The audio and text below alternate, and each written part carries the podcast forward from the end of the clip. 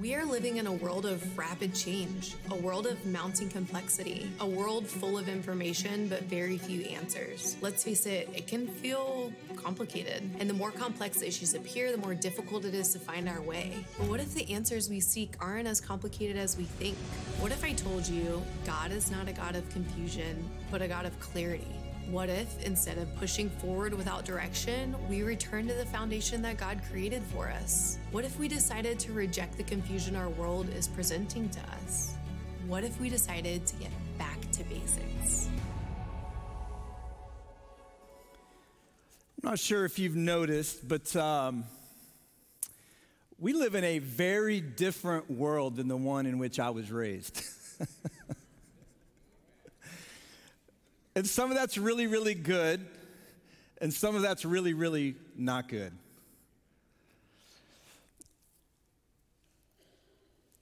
I, I, I want to show you a few things that, that I actually pulled up this week, that you could pull up right now on your smartphone, if you were allowed to do that in church, which you're not. But um, I, I want to show you a few things that highlight the fact that we live in a very different world. You could do this right now. You do it when you get home. Literally, all of this is, is from this week. Uh, I, I went to Google, and I typed in this very simple question. Are you ready for the question? Can men get pregnant?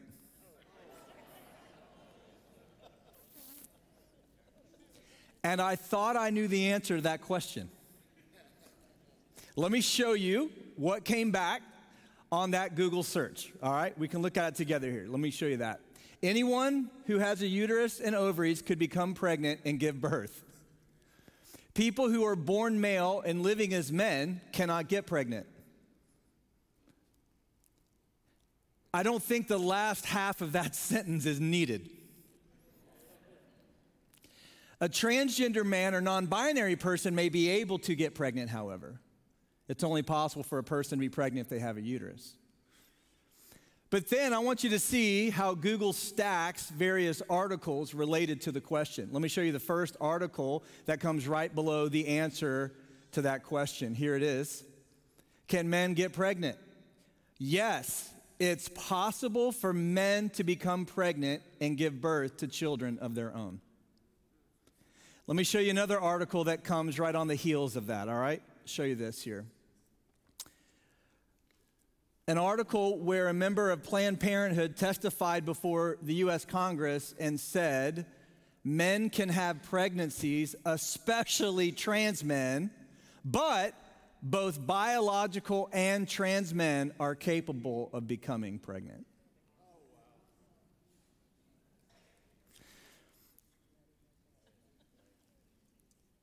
Now, if I owned a tech company responsible for searches on the web, and someone typed in to the search bar for which I was responsible, can men get pregnant? There would be no articles listed. There would just be one answer in size eighty-eight font that said no. No, right? Like, that's it. That's it. But I don't own a giant tech company. I'm not responsible for any boxes where people type in questions and search the internet. But those who do own such companies and those who do carry the means and responsibility of implementing algorithms that produce articles and answers have an agenda to convince the world in which we live that human beings are very different from human beings created in the image of God. You, you may have noticed this. Uh, this is true. As you're sending text messages, some of you are getting familiar with emojis. Some of you are using them wrongly. Some of you need a course that we will be offering in the future on Wednesday nights on proper emoji use, okay? Make sure you sign up for that. But You can do this right now. You can do it later today. Okay, this is all this week. What I'm showing you is all this week, current. If you type in the word pregnant, there would be different emojis that surface, okay? Like you can type in different words and text and your emojis, your suggestions will come up. If you just type the word pregnant in a text message, here are two emojis suggested for you that will come up. The first is a woman, the second is a man. That is not a man after Thanksgiving dinner.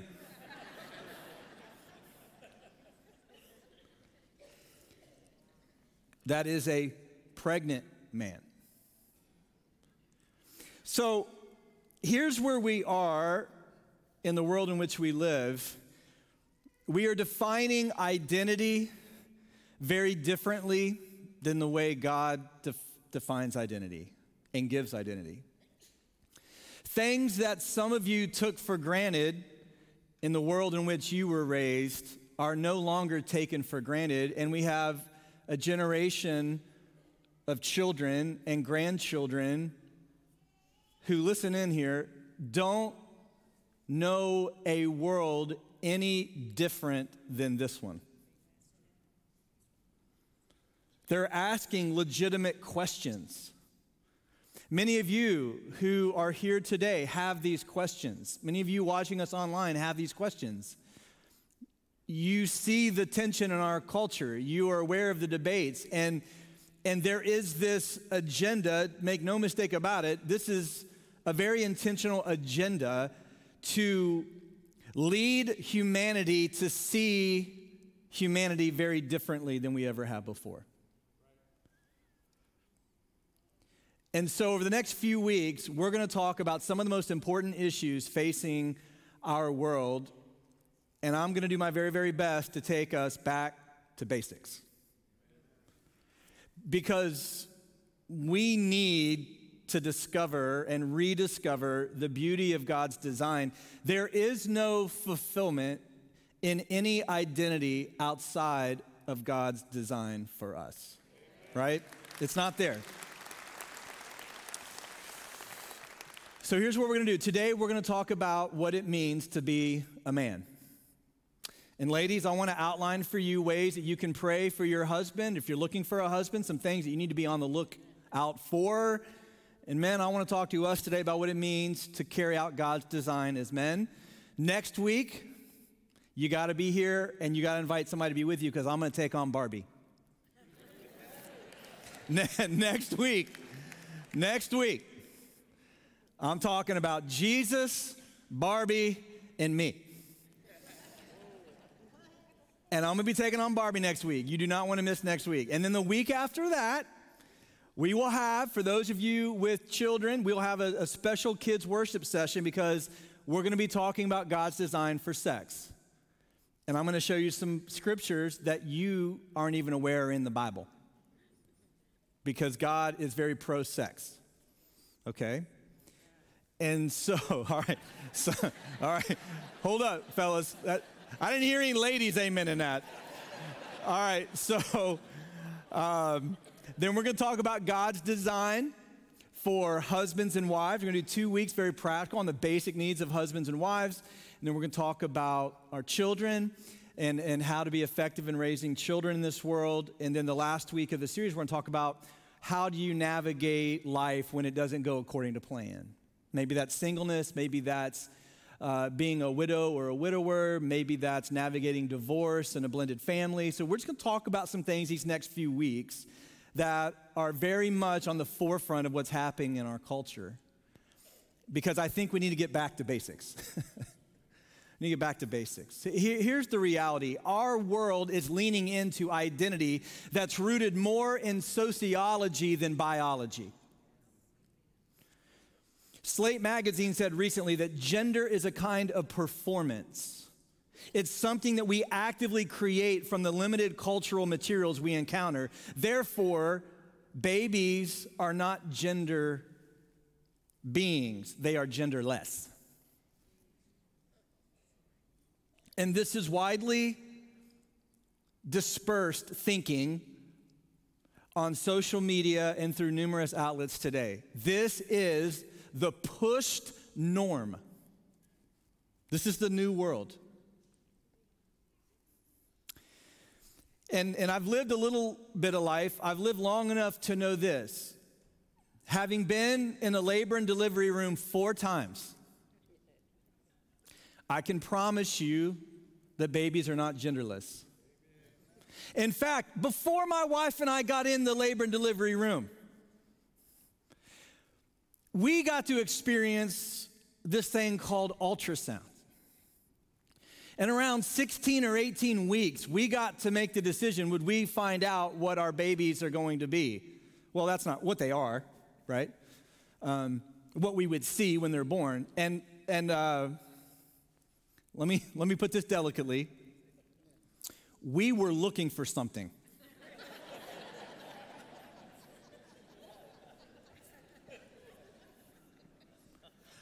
I was hoping that what we were looking for would cause the technician to fall out of her seat. And the first time we went in, I searched and I searched and I searched and nothing was found.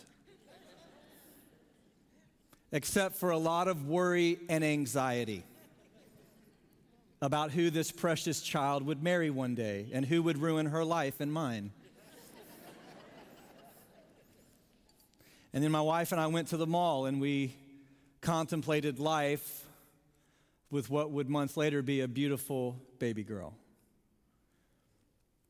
But there was no question in that room what we were looking for, why we were looking for it, because in the womb, babies are not genderless.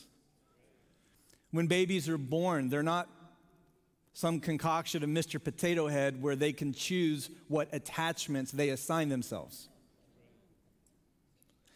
And I just want you to understand, this runs much deeper than just parts of our bodies, okay? Every single one of us as men and women are hardwired as men or women. Okay, so I'm I'm not a medical doctor or a biologist, okay? But but here's what we know to be true, okay? Human females, ladies, you possess in your twenty-third pair of chromosomes two X's. I don't know why they're X's and not M's, X's and not W's, but whoever discovered this said X's, so they're X's. You have two X chromosomes. Men in the twenty-third pair of chromosomes have an X and a Y. Why an X and a Y? Probably because there are a lot of women who ask why are men the way they are. So in the twenty-third pair of chromosomes, biological males have an X and a Y, and biological females have an X and an X. And here's what that means. one hundred years after someone buries you in the ground, we could extract your remains, we could extract your D N A, and we would know just from your skeletal structure remaining one hundred years after your death if you were a bi- biological male or a biological female. You see, there really is no debate about the science.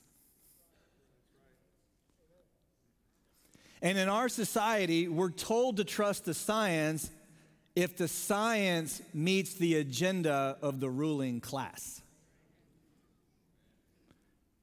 Because to trust the science means that females have two X's in their twenty-third pair of chromosomes and males have an X and a Y. You ready for this? Without exception. And, and so, and so here's the thing. We we need to today. We're going to lean into what it means to be a male and a man. And next week we're going to talk about what it means to be a a woman and a female. And and we need to understand this very sim- simple takeaway. If you're taking notes, you got to write this down. Okay, Here, here's this is going to guide us the next couple of weeks here. Deviation from our design leads to dysfunction. I just want you to, I've got a lot of scriptures for you today. We're, we're doing something a little different in this series. I'm just going to be like in one passage each week, okay? I've, I'm going to pull together a, a lot of content from across the spectrum of God's word as he's revealed it to us over time. And I just want you to see this powerful truth that anytime you deviate from God's design in your life, it's going to lead to dysfunction. Every single time. And so we need to go back to basics, and we need to discover and rediscover what does it mean to live in this world the way God's designed us to live in this world as men and women, husbands and wives, fathers and mothers. What does it mean to flourish and to be fulfilled in our relationships? What does this look like? Okay, that, that, that's our goal here the next few weeks. And as we start with manhood, I've got three takeaways I want you to see from God's word, okay? I know for some of you, you're going to write down some things that are going to shock you, that you cannot believe you actually having to think about them. But these things are not obvious to everyone who's worshiping with us today, and I understand that. And so I want you to show, I want to show you the beauty of God's word and the beauty of God's sign. First of all, write this down. To be a man is to be a male. Did I lose anybody there?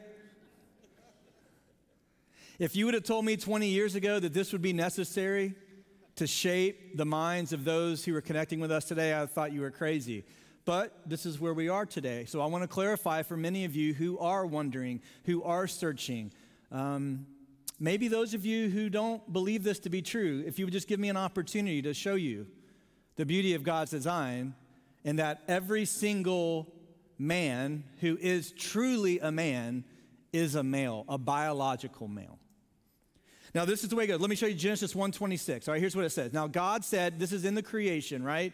Let us make human beings in our image to be like us. They will reign over the fish of the sea, the birds of the sky, the livestock, all the wild animals on the earth, the small animals that scurry on the ground. In other words, I don't have time to flesh this out, but but mankind is elevated in our world, okay? Um, human babies are different than dolphin babies. Human beings are different than animals, okay? I'm not saying we should ever abuse the created order, right? Because we're not called to abuse it. We're called to steward it, to subdue it, okay? But I, I just want you to see here there's something different about human beings created in the image of God. But, but then, look at verse twenty-seven. Here's the primary difference. It's biological. So God created human beings in his own image. In the image of God, he created them. Here it is. Male and female, he created them. So God gave us in the twenty-third set of chromosomes a huge difference between men and women. That affects our hormonal development. It affects our physical growth and development. Male and female are equal. We are both significant. We are both precious in the eyes of God, but we are different. There are times we're very different. I will be watching football today. I have no idea what my wife will be doing. We are very different. I'm not saying it's a right and wrong, but it is a right and a wrong. I, I, I don't know why she's not going to be doing what I'm going to be doing today, but if any of y'all want to hang out with her today, trust me, she's going to be available. All right, so of course we're different. Because God created us to be different, right? I'm not talking about football. I'm just talking about biology here. We're created male and we're created female, okay? Even the secular world acknowledges this. The National Center for Biotechnology said this, quote, of particular interest between men and women are differences that have been identified in the brain. Although the brains of men and women are highly similar because we're both human beings, they show consistent differences that have important implications for each. Hormonal differences. Stanford Medicine, not a bastion of conservative biblical thinking, said this about the brain. Why are men's and women's brains different? In females, the primary additives are a few members of the set of molecules called estrogens, along with another molecule called progesterone, and in males, testosterone and a few lookalikes collectively deemed androgens. You can tell just looking at the brain, there's a difference between male and female. It would surprise you to learn in most males, the male brain is larger than the female brain. No, no, ladies, back off. That's just science. And it's interesting, you were with me on the science up to that point, weren't you? But the female brain, we know this, communicates better, right brain and left brain. In other words, men have larger physical brains, but they use them less efficiently, which is a shock to no one, okay? That's a shock to no one. I'm just telling you, this is the science, okay? Men and women are different biologically, okay? So to be, what is it, guys? We're thinking about manhood today. Next week, I take on Barbie. But today, I want to start with us, man. What does it mean to be a man? Well, first of all, it means you're a male because our biology reflects God's glory. And I understand there's a very real struggle with some people with their sexual identity, and, and they have same-sex attractions, and they have these desires, and the way that it's encouraged today is not the answer. Because if you're a biological male or you're a biological female and you're attempting to live your life as an opposite gender that you're literally not hardwired to be, you will never discover the fulfillment you crave. So to be a man is to be a male. And guys, I just want to say this very clearly. Our maleness has to be tethered to biology, not activity. Because in our society, we typically superficially equate gender identity with activity. So if you're a male that will join me today in hopefully not getting up from the sofa until bedtime, you think, okay, that's what it means to be a male. But if you're a male who doesn't like sports, here's what I'm saying to you today. You're ever much a male as those who do.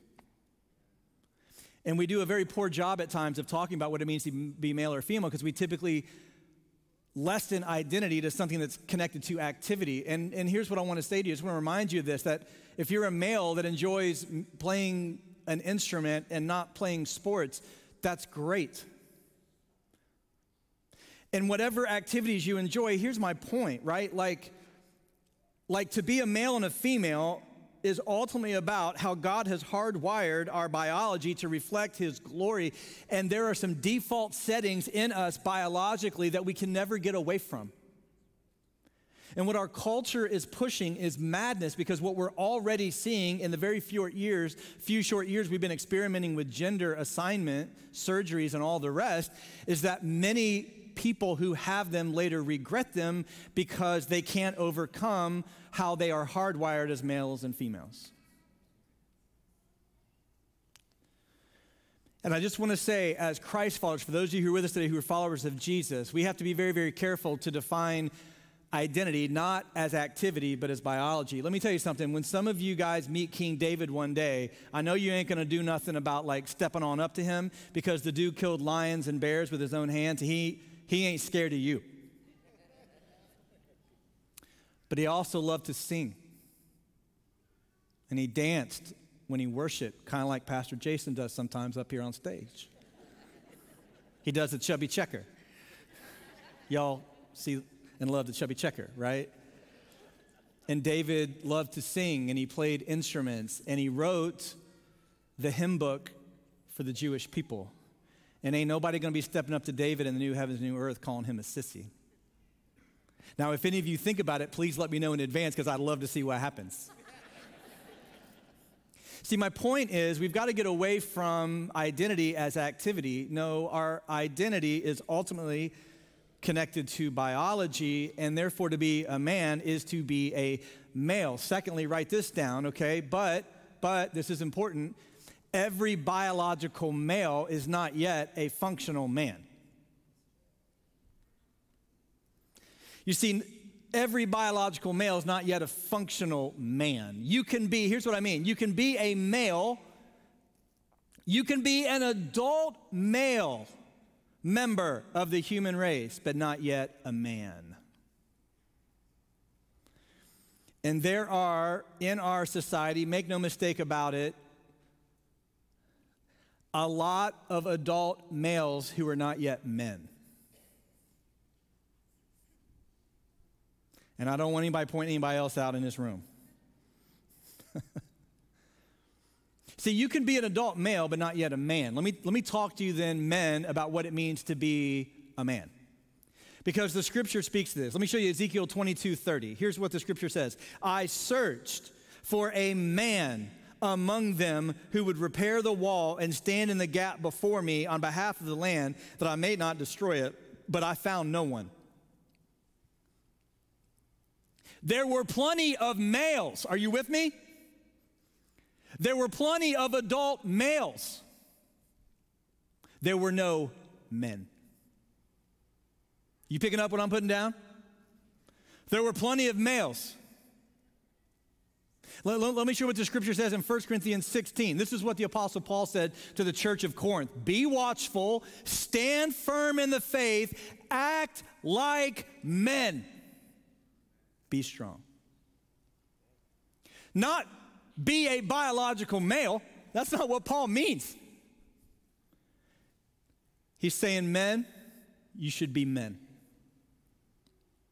No matter what you enjoy in your activities, no matter like what you like to do in your free time, like no matter um, no matter what you just naturally are inclined to like, enjoy, or what you struggle with, no, no, no. What ultimately defines you as a man is the fact that you're a male, but just because you're a male does not yet mean you're functioning as a man. And so to be an adult male who is a man means that you are embracing a few qualities that God has assigned to you in your role in this world as a biological male who in adulthood has assumed proper manhood.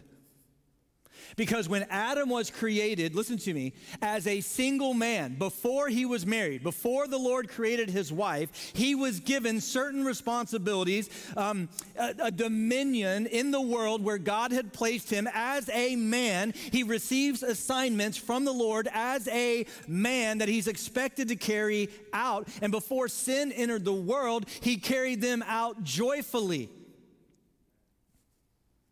And therefore, I want to give you three subcategories here of what it means to be a man. And ladies, you ought to write these down because these are the qualities you need to encourage in your husbands, or you need to clarify with your children who are looking for husbands, or your grandchildren who are looking for husbands. There are three broad categories of what it means to be a man. And so guys, let's flesh them out. First of all, provision. Make a note of that, provision.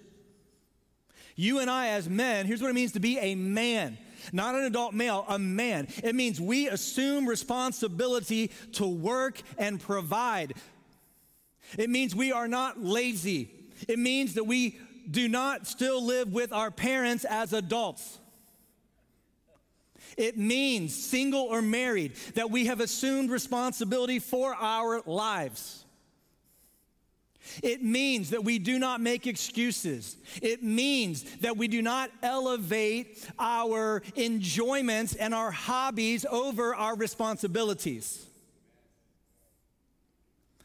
Because long before sin entered the world, God created man to provide, to exercise dominion, to work. Let me show you Genesis two fifteen. The Lord God took the man and he placed him in the Garden of Eden, watch this, to tend it or work it and watch over it. The great Charles Spurgeon said this, some occupation is necessary to happiness. Lazy people will not enjoy even Eden itself. A perfect man is a working man. So what does it mean to be a man, guys? Provision.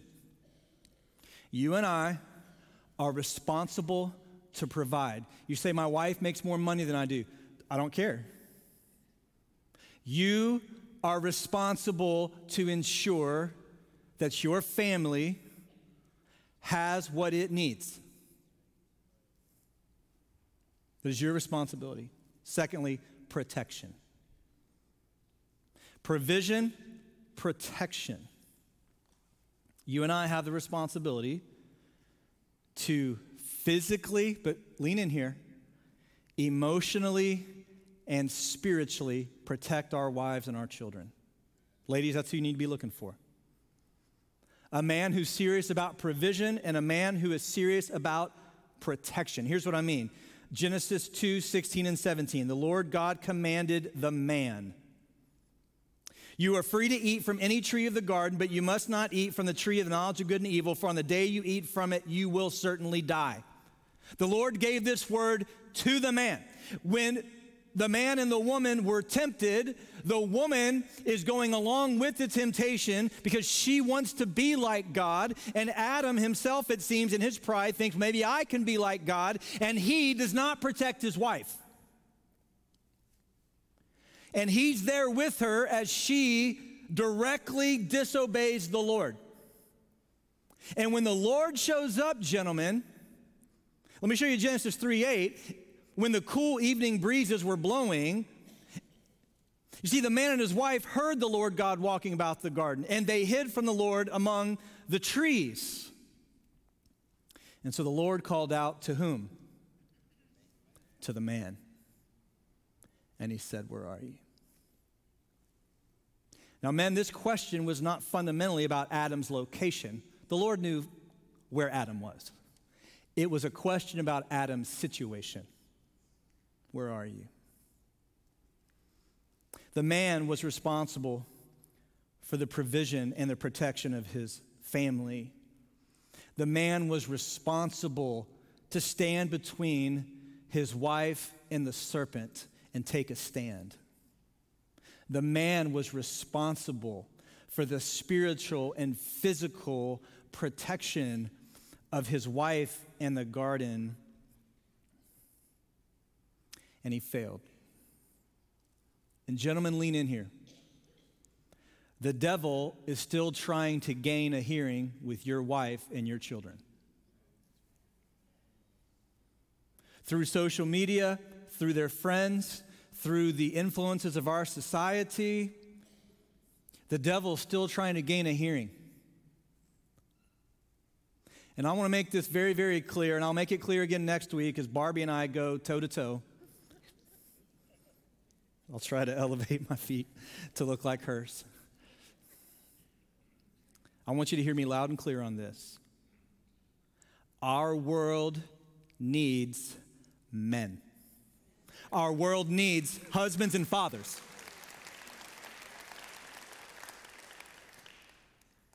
And I know there are abuses, and I know there are examples of men who are not workers, and I know there are men who are not protectors. And I'm speaking against those things today if you're paying attention.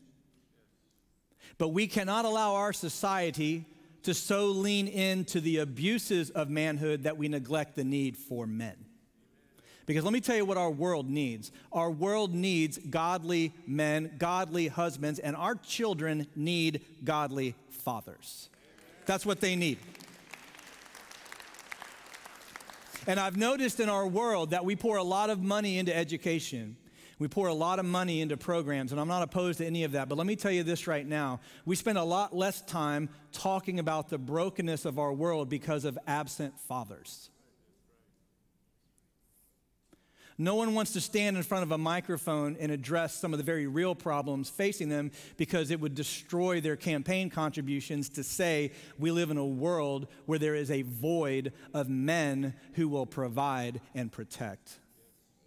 And let me tell you something, men. You want to be a man and not just a biological male. You work, you provide, you assume responsibility for the financial future of your family. Doesn't matter if you're in a single working family or a, a, a dual working family or if your wife makes more than you do. It doesn't matter. You are responsible to provide. You are responsible to protect. Let me say it to you this way. The role that you and I share, men, is to keep the devil out of our garden.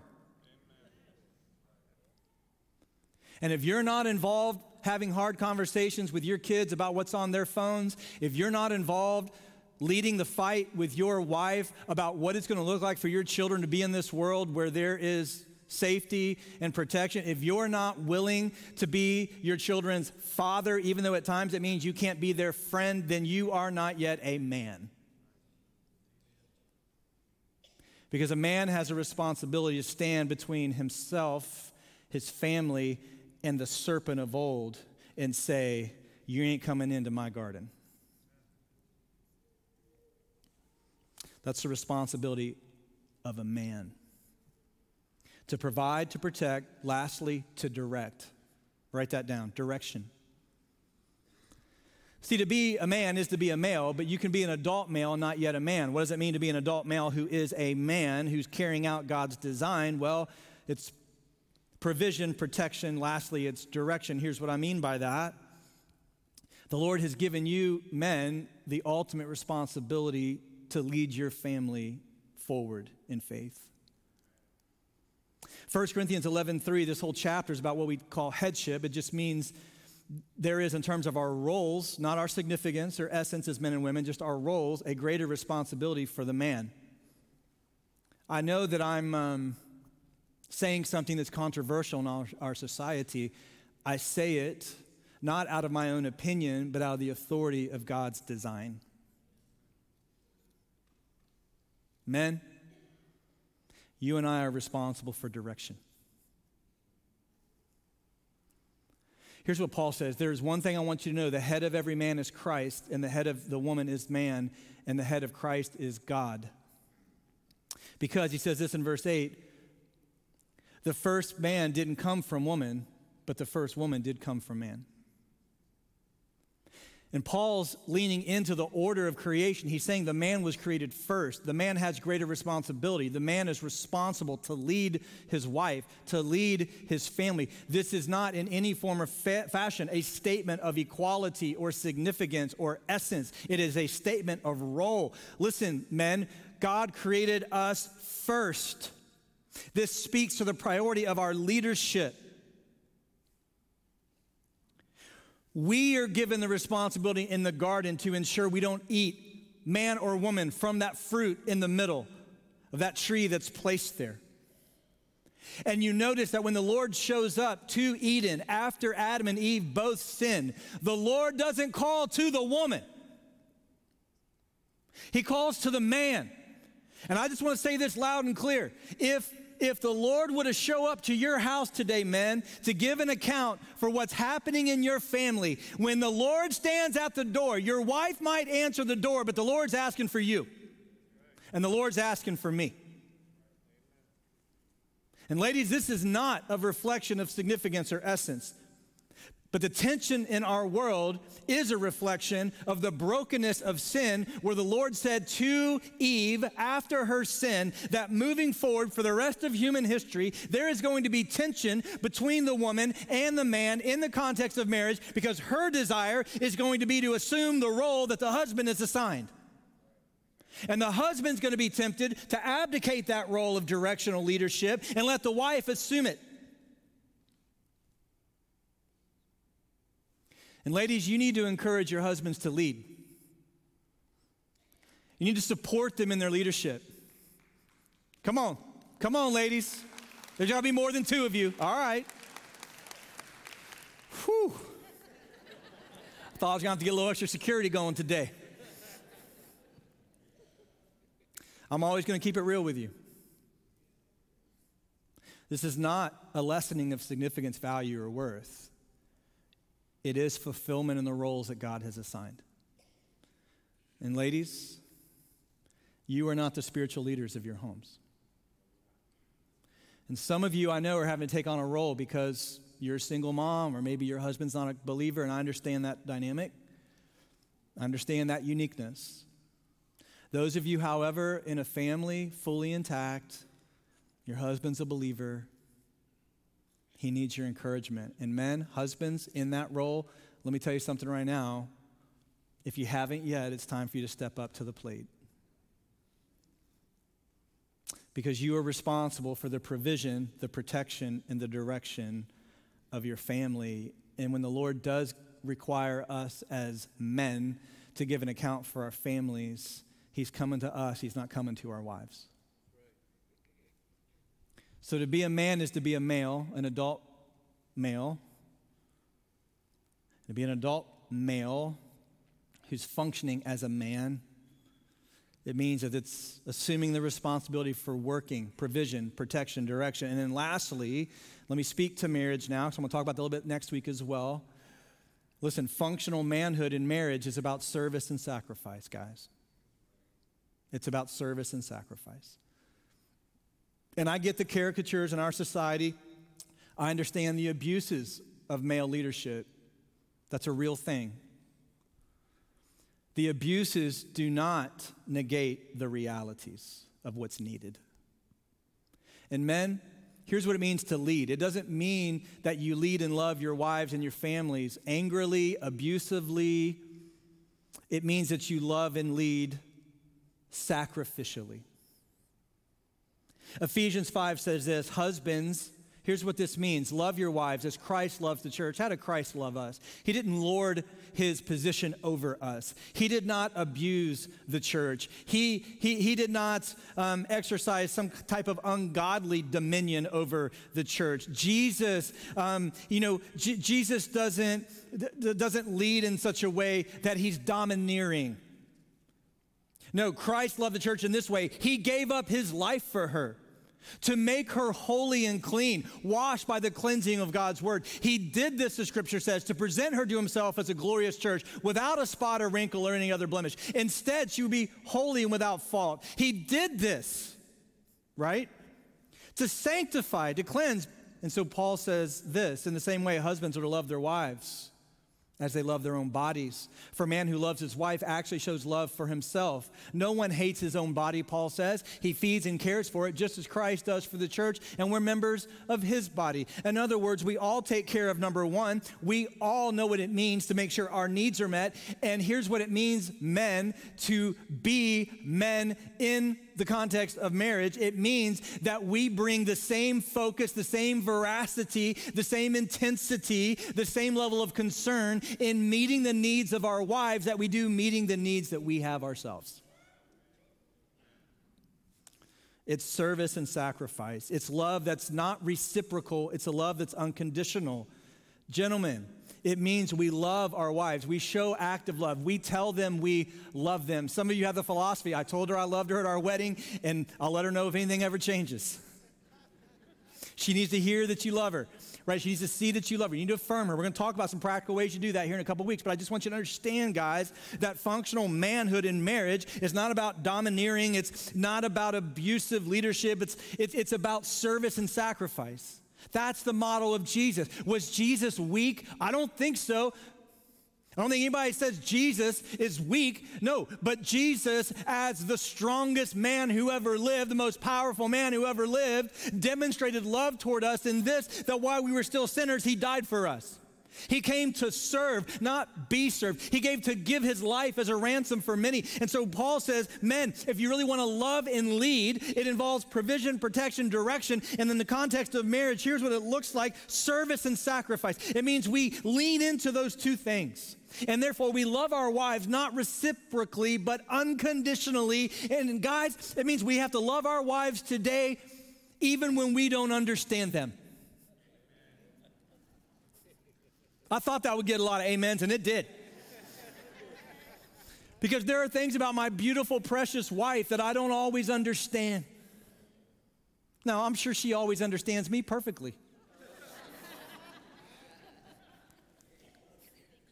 I don't always, always, I don't always understand her. Listen, we've been married over twenty-five years. Listen, for twenty-five and a half years, this has been happening. We go through the drive-thru at Chick-fil-A. I ask her if she wants anything. She says no. I get the peach milkshake because I love the Lord. And I'm on my way out of the drive-thru. And just as I'm making the turn onto the main road, you know what's coming next, don't you? You demon-possessed wives who lie. When your husband asks you if you want something, you say no, but what you mean is you just want some of his. And so my wife says, she's been doing this twenty-five and a half years. She says, can I have some of yours? And so being a godly Ephesians five type of husband, I tell her, no, you cannot have some of this. No. Now, in my first few years, let's just say I didn't have as many change in my pocket that I needed. You know, it was yes. twenty-five years in, we ain't going nowhere. We're stuck with each other. I'm going to roll the dice. No, you cannot have it. And then I sleep on the sofa a few nights, and then we're fine. It's like a nice routine we have going. Now, listen, I... I got plenty of things I do and say she doesn't understand, and she got plenty of things going at times I don't fully understand. And um, there's a little something about this brokenness in us because of sin that we're going to do and say things at times we're just not always going to see eye to eye or fully understand. Hey, guys, here's how Jesus loves you. He loves you when some of your words and actions defy understanding. And he loves you unconditionally. And he loves you because he loves you. And he laid down his life for you.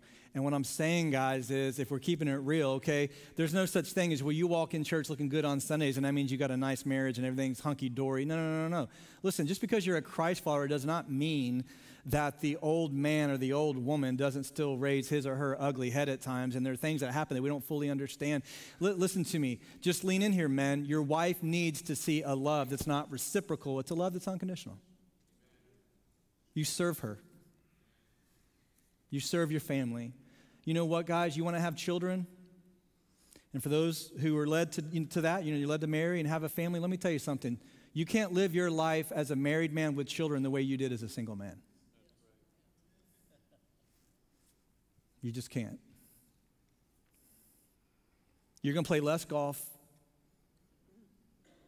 You're going to do less things. You're going to have less free time. You're going to be more tired. And one of the ways when you have little kids that you serve your wife is that you be present at home. Because you want to know a little secret about family, guys? When your kids are little, your wife needs you more. Your kids are not going to remember if you were there or not. Now, as they get older, your kids need you.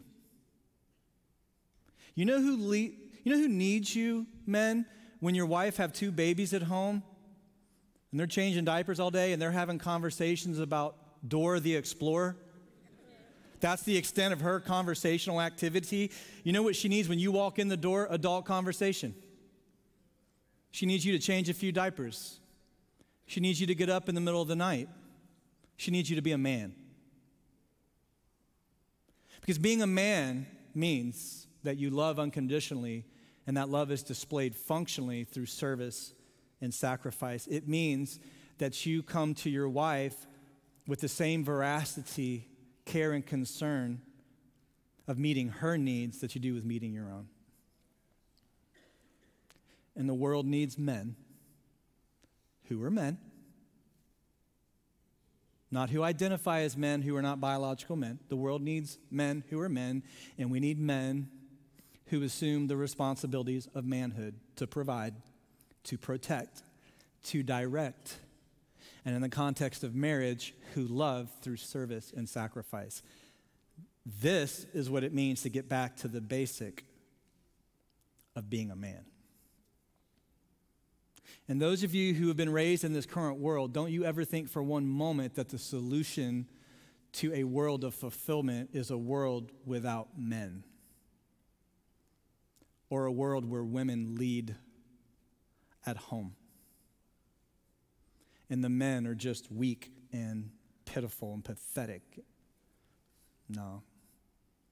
Barbie going to find out next week that's not the way it should be. That's not God's design. You don't want to miss next week. What we need to do, men, is model on the front end, service, sacrifice, leading and loving in a way that reflects Jesus, right? Being a spiritual leader,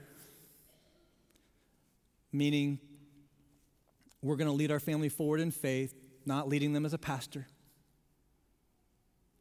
Just leading them as a Christ follower. That's what your family needs. You know what my wife needs? She needs a husband who's not her pastor, first and foremost. She needs a husband that's concerned about the spiritual direction of our family.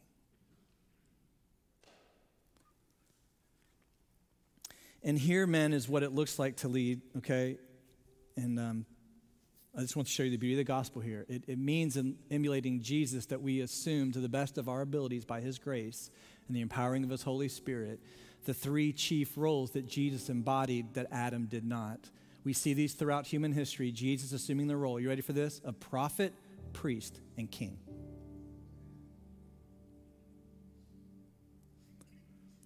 And you know what's amazing about that? When you look at Jesus, you see these roles fulfilled all throughout human history, prophet, priest, and king.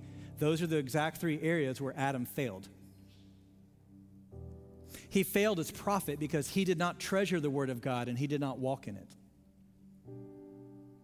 Prophet, priest, he did not intercede for his wife. He failed as priest. King, he did not stand between her and the serpent and say, that ain't gonna happen here in my garden. And where Adam failed, Jesus triumphed. He is our prophet, priest, and king. He came as the word to fulfill the word. He came as our high priest to sacrifice himself, his blood for our sin. And he came as our conquering king who rose from the dead and who has provided a way of salvation and eternal joy. And men, what we are called to do is to lean in to where Jesus triumphed, but Adam failed. To assume the role today, not of pastor. That's not what it means to be a spiritual leader, but the leader of your home. You're going to fulfill the role of prophet to the best of your ability, to love the word of God and to apply it to your family, to say things to your children like, hey, we value the will of God above everything else, not give some churchy answer or whatever. No, no, no, just to say, this is what's true. Priest, to pray for your children, to stand in the gap, to intercede before them. And king, you're going to take the lead. You're going to assume responsibility. You're going to stand in the gap. You're going to tell the devil, not in my house and not on my children's devices and not in my home. Prophet, priest, and king.